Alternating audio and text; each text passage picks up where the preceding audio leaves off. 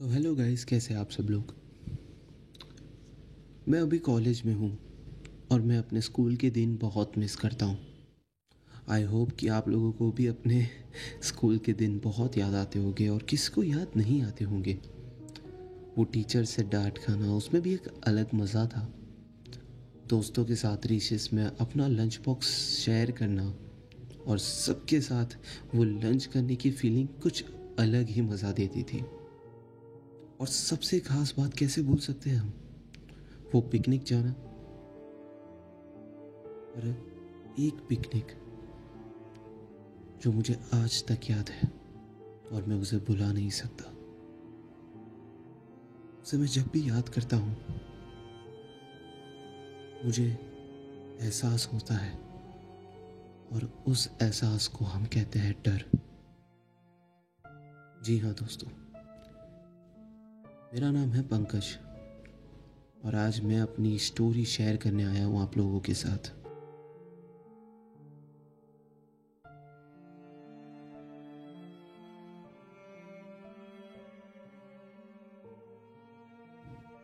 मेरा नाम है पंकज।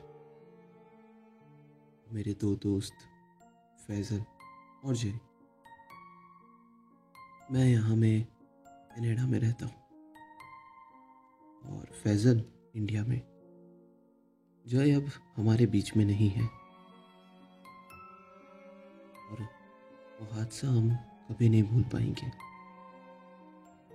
जी हाँ हमारे साथ कुछ ऐसा हुआ। हमने उस हादसे में हमारे दोस्त को खो दिया।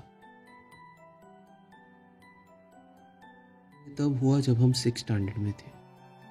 हम तीनों बहुत खुश थे, क्योंकि स्कूल इस बार भी पिकनिक ऑर्गेनाइज कर रहा था और इस बार एक एक्साइटिंग चीज़ थी उस पिकनिक में कि हर साल की तरह इस साल पिकनिक एक दिन के लिए नहीं होगी, दो दिन के लिए होगी और वो भी गिर फॉरेस्ट में। मैं बहुत ही खुश था, मैंने अपने पेरेंट्स से परमिशन मांगी और मुझे मिल गई।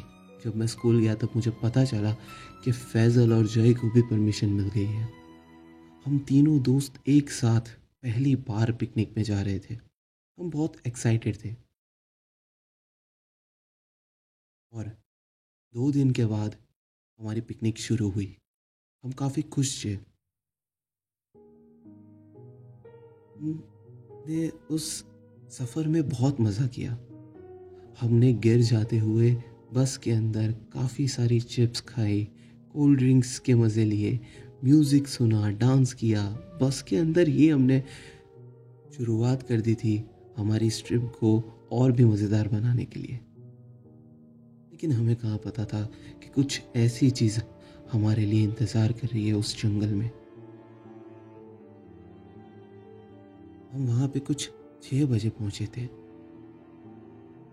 रात को गिर फॉरेस्ट के अंदर जाना अलाव नहीं था, और यही सबसे बड़ा, पहला और आखिरी रोल था। वहाँ पे जो गाइड थे, उन्होंने हमें ये वार्निंग दी थी कि 12 बजे के बाद फॉरेस्ट की तरफ़ कोई भी नहीं जाएगा। हम बैक बेंचर्स थे, हम रूल्स फॉलो नहीं करते थे। वही हमारी सबसे बड़ी भूल बन गई। हमने जस्ट इन क्यूरियोसिटी ये तय कर लिया कि हम रात को जंगल एक्सप्लोर करने जाएँगे। हमने हमारे सारे सेफ्टी सामान रख लिए थे हमारे साथ।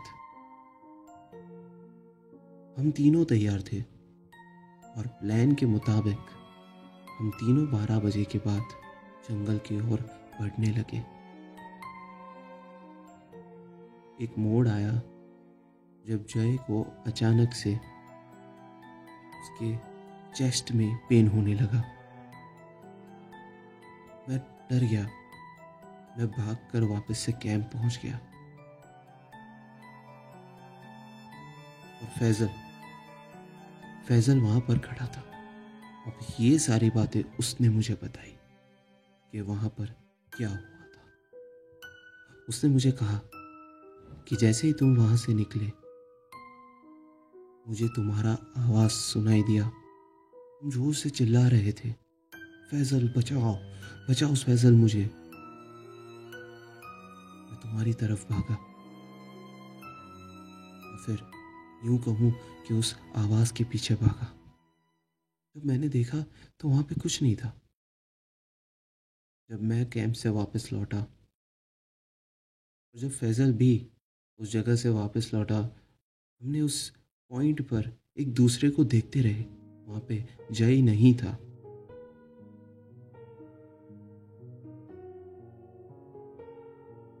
सुबह हम सबको जय की डेड बॉडी झील के पास से मिली। मैं कंफ्यूज हो गया ये झील की क्या स्टोरी है।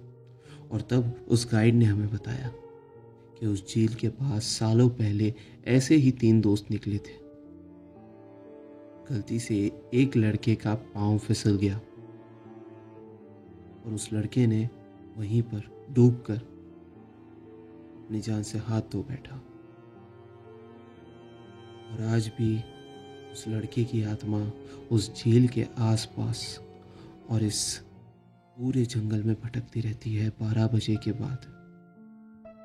इसीलिए बारह बजे के बाद इस जंगल के अंदर जाना उचित नहीं है।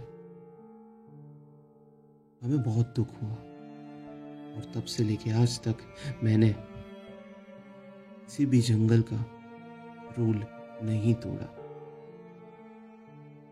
ये थी मेरी कहानी। आशा करता हूँ कि आप भी किसी रूल को ना तोड़े, वरना आप भी ऐसे ही किसी आत्मा का शिकार हो जाएँगे। धन्यवाद।